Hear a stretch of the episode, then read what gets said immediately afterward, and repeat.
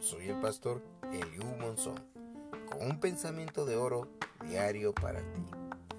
Hoy, 31 de mayo del 2020, la palabra de Dios dice en Hechos capítulo 3, 21, a quien de cierto es necesario que el cielo reciba. Este pasaje nos recuerda la enseñanza que el Señor Jesús le dio a sus discípulos de que era necesario que Jesús subiera al cielo.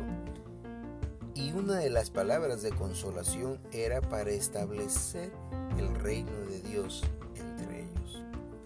Ellos están pensando en la venida pronta del Señor Jesús para darle finalización a los actos de los gentiles sobre Israel. Ellos están esperanzados en eso. Y de igual manera, esto nos anima a que hoy recordemos que era necesario que el Señor Jesús estuviera en el cielo para que se manifestase todo lo que Él es allá. La obra más importante que podríamos decir que realiza es interceder por nosotros.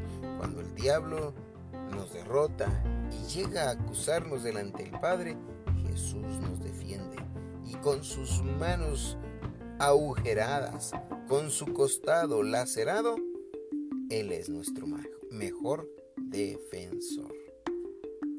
Adelante en este día. Recuerda, iluminando juntos con la luz de Jesús. Gracias por escucharme. Te espero mañana. Te saluda el pastor Eliú Monzón con pensamientos de oro cada día.